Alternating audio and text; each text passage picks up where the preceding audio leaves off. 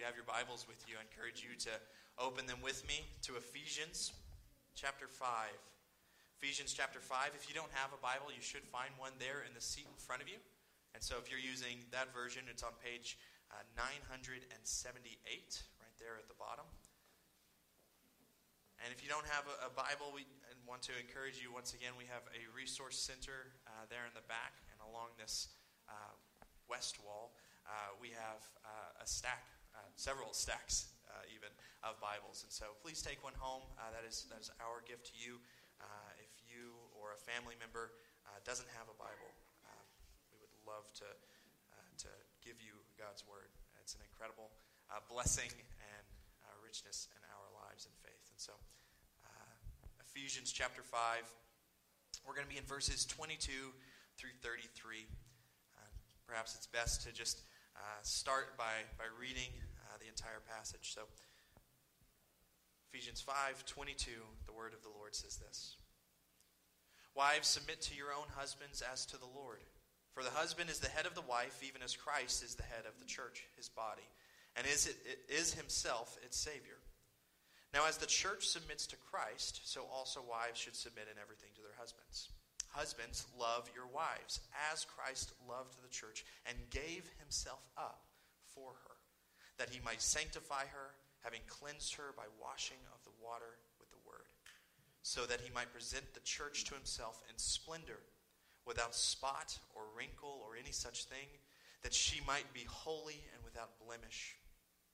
In the same way, husbands, should love their wives as their own bodies. He who loves his wife loves himself.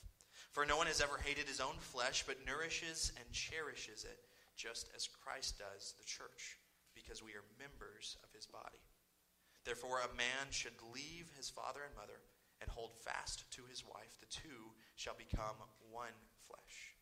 This mystery is profound, and I am talking and I am saying that it refers to Christ and the church. However, let each one of you love his wife as himself, and let the wife see that she respects her husband. Amen. Well, as we uh, jump into this passage, I, I think that this is uh, important that we would frame out this conversation first. This passage, like uh, so many in Scripture, has uh, often been skipped over or, or passed and tucked away uh, or even elevated in abusive or unhealthy ways. And so, uh, one beauty of uh, expositional preaching, that is, uh, the way that we preach Scripture here at the church at West Creek, we move through entire books, through entire chapters, entire verses, not choosing here or there what we just want to talk about, but rather seeing the, the full beauty and richness of God's Word. Uh, what this means is that we don't get to skip uh, what can be at times difficult or uncomfortable passages. But we are declaring, as God declares, that Christ speaks to everything. That we don't get to choose uh, which aspects of our lives Christ is Lord over. We don't get to choose uh, which topics we get to care about, uh, but instead, Christ is the one uh, who lays this out before us. It also means that there is a need for nuance. That is, that there is often, especially in this passage and others like it, a, a volatility and abuse through its distortion.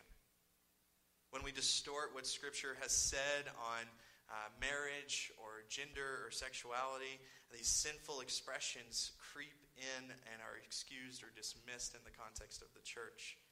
We need the full context of Scripture not, not piecemeal interpretations or the hobby horses of, of some who would choose to, to have selective hearing about the gospel or God's word. Right? You know how selective hearing works, right? It's the uh, we, we hear what we want to hear. Someone says, uh, Hey, I need you to, to do this hard thing, and if you do this hard thing, then you can have this nice reward. And you say, you just said that I could have the nice reward, right? That's we miss the hard thing, the selective hearing, and, and we at times are, are guilty of applying this uh, to God's word. Uh, but this is uh, not how it should be, and so instead uh, we want to, to approach this in the context of Scripture, the, the fullness of Scripture, uh, to, to give it the, the nuance of, of not uh, what we want it to say, but rather what Christ does say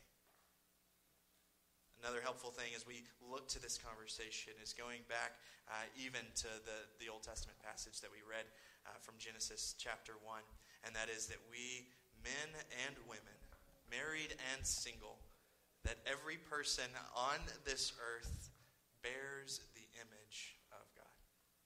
That is, we are, are bearers of the image of God. That means that there is a biblical instruction on what marriage is, on what gender is, on what sexuality is.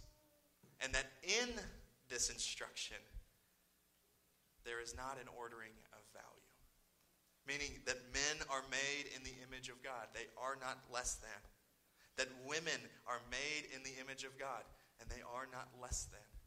That those who are confused about being a man or a woman is made in the image of God, and they are not less than.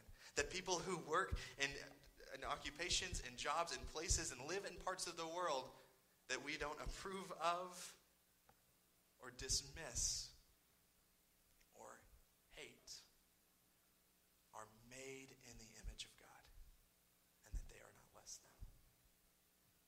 So, as we affirm the fullness of the image of God in every individual, we are not devaluing either male nor female, single nor married, person in every place, bearing the fullness of their creation.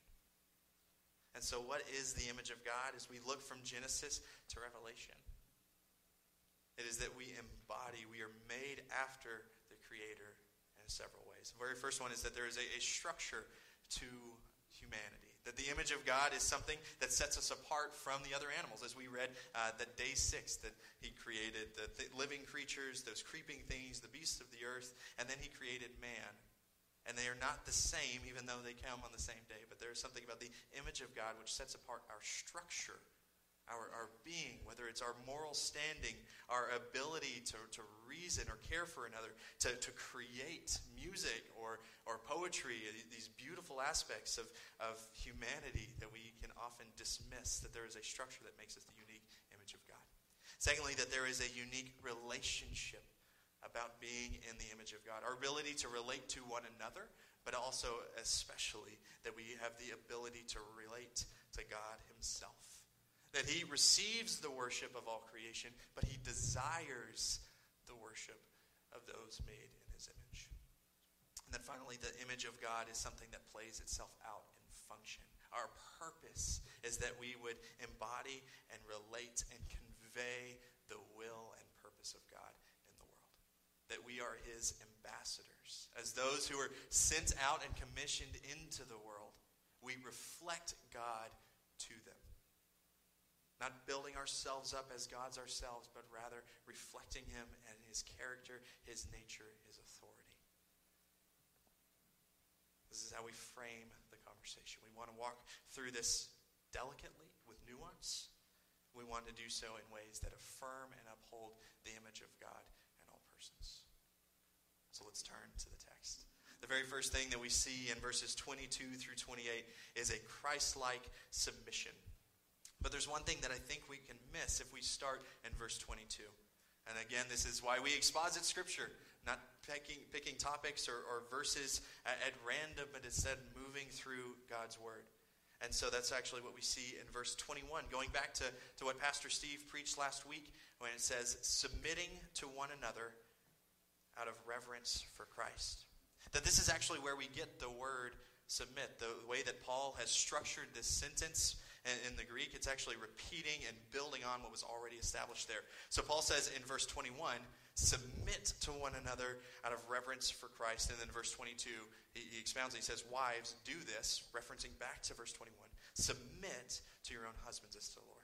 And so he said that there is a Christ like submission, in particular here to wives, but going back to verse 21, also extended to all people, all believers, that we would submit to one another out of reverence for Christ. This is a call for all and extended to, to women as framing the family. That this submission is one which is mutual and willing, not something as the the need for nuance, I'm going to have to trip on that a little bit, but the need for nuance would say uh, that we would use this abusively to, to say to our wives, You need to submit to me because Scripture says this, and in ways which present our will as the will of God. This is not the Christ like submission that we see in Ephesians 5. Instead, submission here is rooted in submission to the Lord. Another way that we see Christ has called us to submission is in Romans chapter 13 when he calls us to submit to governing authorities. Know if the, the founders of our nation necessarily just kind of ripped that out of their Bibles, or we, we can look at that later, but uh, the, the, submission here we know is not without bounds. It, it's not without uh, framing in submission to the Lord. It's not that we would follow our government or obey our government uh, no matter what it says. But as we see in Acts chapter 4, as Peter and John are walking through the streets preaching the gospel, uh, they're arrested and they're charged. You cannot, by order of the government, preach the gospel. What do they say? They say, uh, whether it is fitting to you to, to say this or, or not, we, we can't do anything else. Why? Because God has commanded us to do this. And this doesn't mean that Scripture is at odds with each other, but rather there is a proper ordering that our submission to the Lord would trump any submission to any other authority. And so, wives are, are not to submit in everything in a way that is blindly following a husband, but rather is yielding to him in the Lord. Right? We know yielding is uh, if you're going to merge onto 480, it's not that we just say, all right, everyone, good luck. I'm going to floor it and, and, go. But that, that little triangle sign, or at least it's supposed to, uh, means that you look to the other traffic. Who has the right of way? Who is moving in these ways first so that there isn't a collision? And so in marriage, this yielding, the submission here, this is a, a Christ like submission, one which yields to the other. And again, it's, it's made explicitly here uh, to, to wives, uh, but at the same time, it also applies to husbands. Uh, we can look at this, this passage and divorce it from the rest of Scripture and see, okay, here are the, the two things that we see about hus- husbands and wives is that wives submit to husbands and husbands love wives. Therefore, if these are the gender roles that are carved out, ladies, congratulations, you do not have to love your husbands. Why? Why? Because we just said, well, that no, wives only submit, husbands love. Husbands don't submit, you only have to love. No, rather, we see that these are, are good things that we see in the Lord is that there is an ordering here of, of uh, authority and culpability that in the same way that uh, is tied here to, to Christ, that there's a Christ-like submission and a Christ-like sacrifice. That the headship here is, he says, for the husband is head of the wife, even as Christ is the head of the church, his body is itself its Savior. That here is the, the order not of, of lordship, but of, of leadership, of, of caring for our, our wives and our families in these ways uh, that is leading as Christ has led the church, has sacrificed himself for the church. That as we see that Jesus is, is the head of the family of God, this sacrificial love that comes out is so to be demonstrated in our marriages. That as we follow Christ, we look to him as the head, that we would imitate him, men and husbands, in loving our wives. Right? because this is the, the culpability. This is the one who gives account. Looking back to, to Genesis, when Adam and Eve took the fruit, we can look at it and see that Eve was the one who deceived, who, was deceived, rather, and yet, who did God take up the blame? Who, who, looking at, at Romans, it was Adam who, who sinned. It was Adam who, who bore this. Why? Because Adam was the one charged and taught first not to touch this fruit. That as we lead here, as this marriage is a picture of submission and sacrifice, it means that there is no place, husbands, for harsh speech, for overly domineering insistence on our will, our opinion, or our way. But we must Listen to what John Chrysostom says of this. I, I think this can be a, a, rebuke in the, the other extreme. As, as we have and, and do use this passage to, to excuse abuse and just say, well, you need to submit to your husband no matter what. We see it reshaped and reframed back to the biblical in John Chrysostom's words. He says, Have you noted the measure of obedience? Pay attention to love's high standard. If you take the premise that your wife should submit to you as the church submits to Christ, then you should also take the same kind of careful and sacrificial thought for her that Christ takes for the church. Even if you must offer your own life, you must not refuse. Even if you must undergo countless struggles on her behalf and have all kinds of things to endure and suffer, you must not refuse. Even if you suffer all of this, you still have not done as much as Christ has done for the church. For you were already married when you act this way, but Christ is acting for one who is rejected and hated. Just so as he, when she was rejecting and, and spurning and hating and nagging, he brought her to trust him by his great solicitude, not by threatening, not by lording it over her or intimidating her or anything like that. And so you must also act toward your wife. See, the, the picture and instruction that we have here as, as husbands and wives, as we elevate what marriage is and what it is not, is a sermon to the world. We, we are declaring before God and man what marriage is. This is as God has created it. This is what He has made it to be. It's declaring the beauty and unity that we have in Christ. Notice the, the context which Paul is writing this. Paul isn't writing this uh, as just saying, well, you know, in, uh, I don't know, about 2,000 years, there will be a church on the other side of the, the world that's going to uh, receive the primary instruction of this. Though that's true in the, the, sense that we are still receiving the benefit of Scripture, we are still receiving the, the intent of God's Word to go out to every culture and every place and have authority over all peoples. But we also recognize that Paul wrote this in a specific context. That is, he's writing to the church at Ephesus. This is a church in the middle of Rome. That in Rome, there was a, a patriarchy of uh, a standard of male ownership. That women in Rome were not even considered fully human. And yet, this so stands against the biblical worldview that we see in Genesis that man and women are made in the image of God that they are created. And at the end of day six, he says, and it was good. That creation here is one of beauty and unity. So, as Paul is addressing this patriarchy uh, of male ownership, he is speaking in a way that is radically countercultural. The very fact that he even mentions wives stands against every other writing that we have of household codes there in in Rome, they would say, All right, husbands, this is what you, you're to do. This is your right. This is your ownership of your wife and of your children and all of these different things. And where does Paul start? He says, Wives, submit to your husbands as to the Lord. That he's carving out this unity that's here, that is, the gospel transforms every aspect of our life.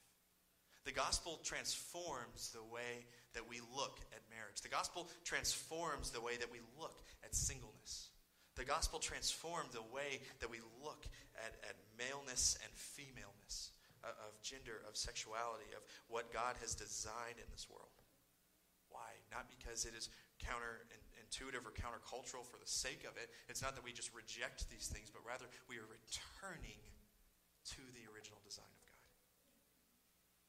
This is, this is including this emphasis of the unity before God that he quotes again from Genesis and, and says uh, that this is the reason for a husband should leave his father and mother, that we should cling to his spouse, that the two shall become one.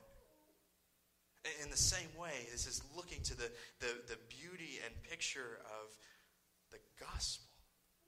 Is, that Christ desires that we would be one as he and the Father are one, that we as the church are invited into this picture and understand the way that God functions and works in this world. Right? You've, you've been in that place where uh, we're, we're given instructions to do something. Maybe it's building a, uh, you know, a desk of drawers or whatever it is, the uh, instructions come, you've gone to IKEA, you ordered it online, and, and here they arrive. And, and you say, do, do these descriptions even go with the piece that I ordered? There, there is so much confusion, there's so much statement, and, and yet we've also had that, that beautiful picture of instructions, where not only is everything written clearly and labeled and spelled out, but there are pictures. right? That's the best kind of book, right? Are the books with pictures. And so we see these instructions, it lays it out, and it says, all right, you're going to connect point A to point B, and this is what that looks like. And after that, you're going to assemble this, and you're going to put these screws here, and you're going to put these together, and watch this, and this is what.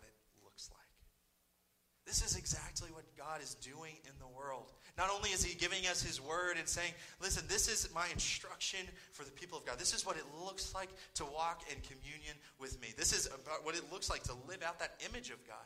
This is what it looks like in our structure. This is what it looks like in our relationships. This is what it looks like in the function. But even on, on a greater scale, he says, not just the words, but I'm giving you a picture. I'm going to show the world exactly how this works together. Does this that he says the way that a, a, a person loves their spouse is supposed to represent, to, to show as a, a picture to the world the way that Christ loves his church. Not as any husband loves his wife, not as any wife submits to their husband, but specifically those who are doing so as is fitting in the Lord. That this picture of Christ like submission, of Christ like sacrifice, reveals to the world Christ like salvation. So, as, as we love our spouses, as we submit to one another, we declare to the world that a wedding is coming. That a, a greater marriage is coming. A greater hope is coming and it's of Christ to his church.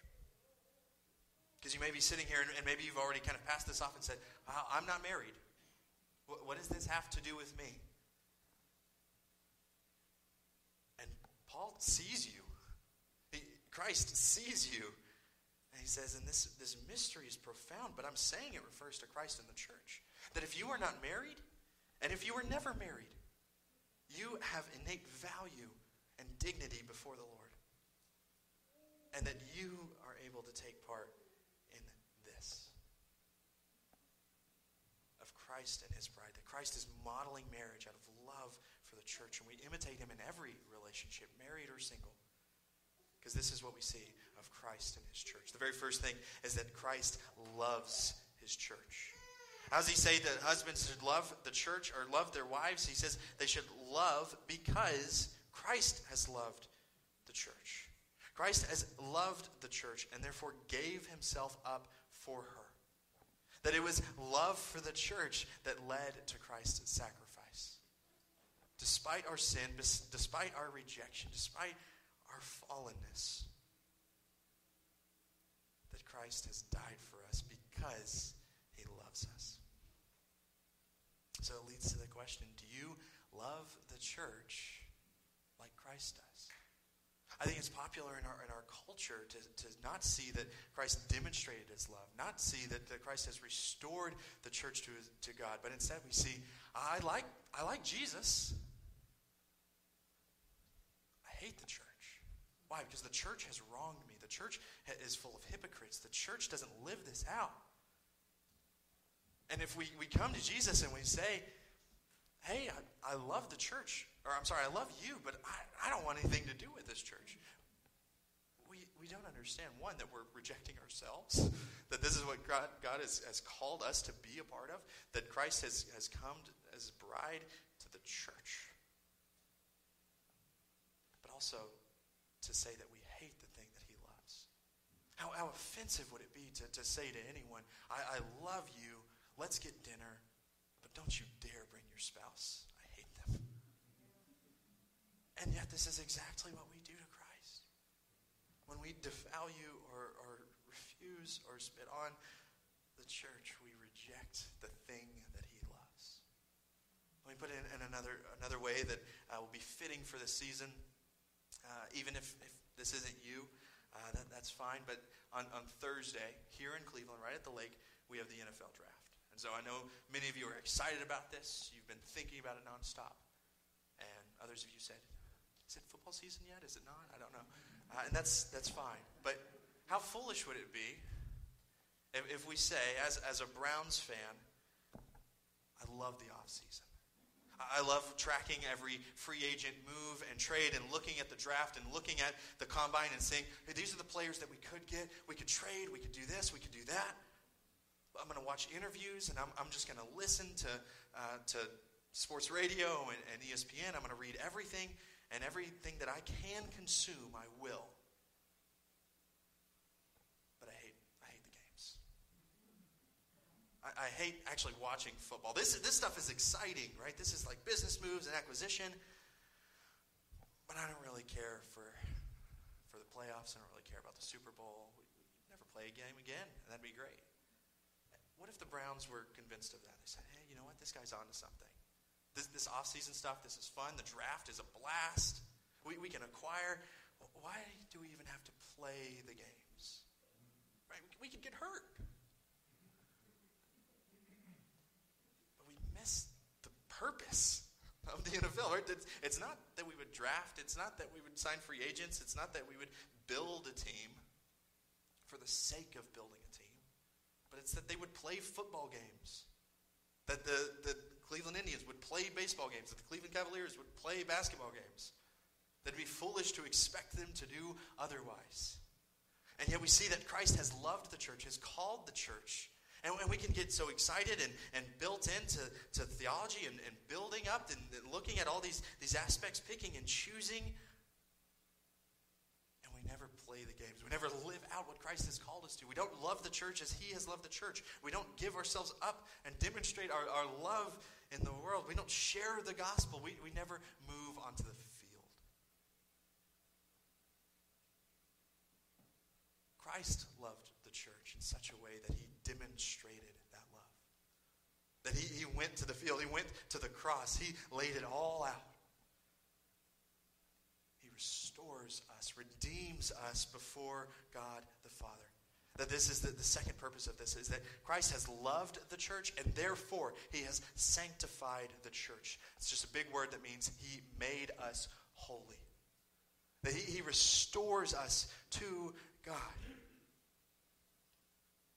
That Christ loved the church, verse 25, gave himself up for her, verse 26, that he might sanctify her, having cleansed her by the washing of water with the word, that he would present the church to himself with, without splendor, or in splendor, without spot or wrinkle, wrinkle or any such thing, that she might be holy and without blemish.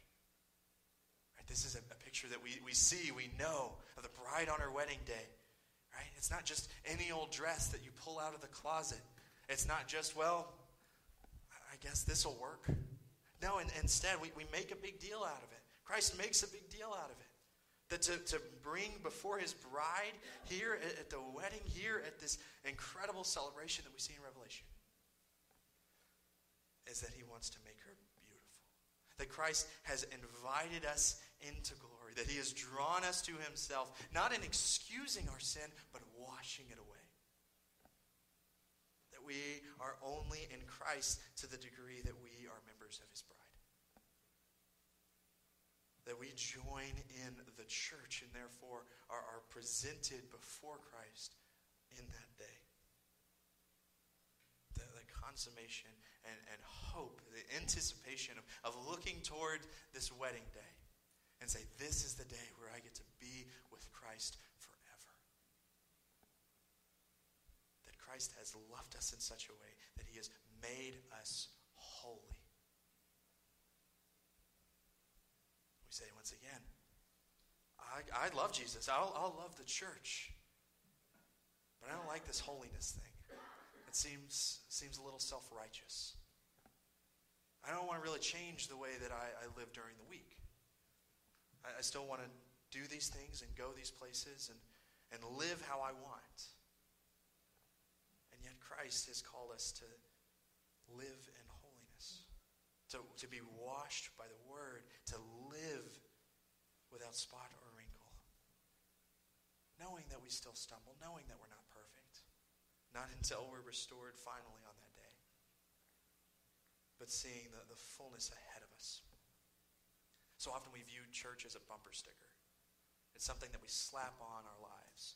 Can go beside alumni or fan club or honor roll or, or whatever else we're putting there on the back of the car that we say, this is a part of who I am.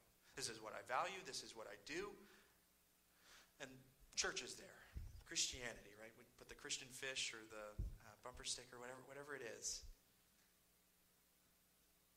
Church is, is not meant to be another accessory in life. Your faith is not meant to be another accessory uh, on the bumper of your life. No, our faith, that the church, is the vehicle. That this is how God has chosen to work in the world. This is how He has chosen to reveal His love, is through the church. And so we have the same love, the same regard for holiness. And this is how it lives out finally that the, Christ cherishes the church.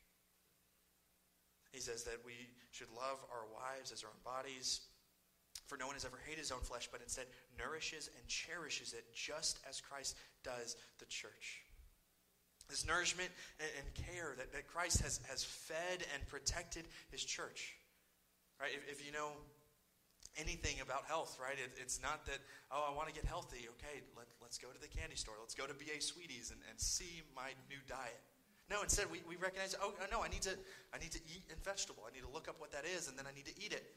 I, I need to eat well. I need to rest well. I need to work well. I need to care for my body. So it is with the church. How are we consuming the things? Are, are we consuming uh, the equivalent of, of sugar, or are we looking to good food? How are we spending our time? How are we spending our rest? How are we spending our work? Are we caring well for our spiritual bodies in the same way that we care for our physical ones? Right? There's not going to be this dentist checkup where if we say, oh, I'm flossing, right? I, I, can't look into your heart and, and see the cavities that are there, but Christ can. Christ has, has called us to be nourished and cherished and cared for, not in ways that rely on our strength. You say, I can't do that. You're right. But Jesus wants to do it for you. Jesus wants to nourish you. Jesus wants to cherish you. Jesus wants to make you like himself. And as he does that, we mirror the love of Christ in every relationship that we occupy. That means if that you are married, love your spouse like Christ loves his church. Submit to one another. Care for one another. Elevate the unity, unity and beauty of the world looking on and say, this is what Christ does in a marriage. And if you're single, live in that way. Live in a way that is holding out for the hope and expectation of a marriage with Christ. Serve him now in greater and greater ways, as 1 Corinthians 7 says. That we're, we're not limited in the same way when we are single than we are married. And that Christ can use you in greater and greater ways for the service of his kingdom. Love the church. Grow in holiness. Cherish one another. Love for one another. Care for one another. Protect one another. Imitate Christ. Father, we thank you for who you are, Lord, for the incredible, Lord, salvation that we have in Christ. Lord, not on our own holiness, not in our own merits, not in our own goodness but, Lord, in Christ's death. Lord Jesus, that you went to a cross out of love for us who hated and rejected and despised you. Lord, that you drew us to you and made us holy, Lord, that even now, today, on, this, on your throne, you are cherishing us and nourishing us and drawing us to you and longing for the day, Lord, that we will be with you finally. Father, show us how to imitate you. Lord, show us the, the fullness and beauty of your kingdom. Let us love one another. Lord, let us love the church as you have loved the church. Father, all of these things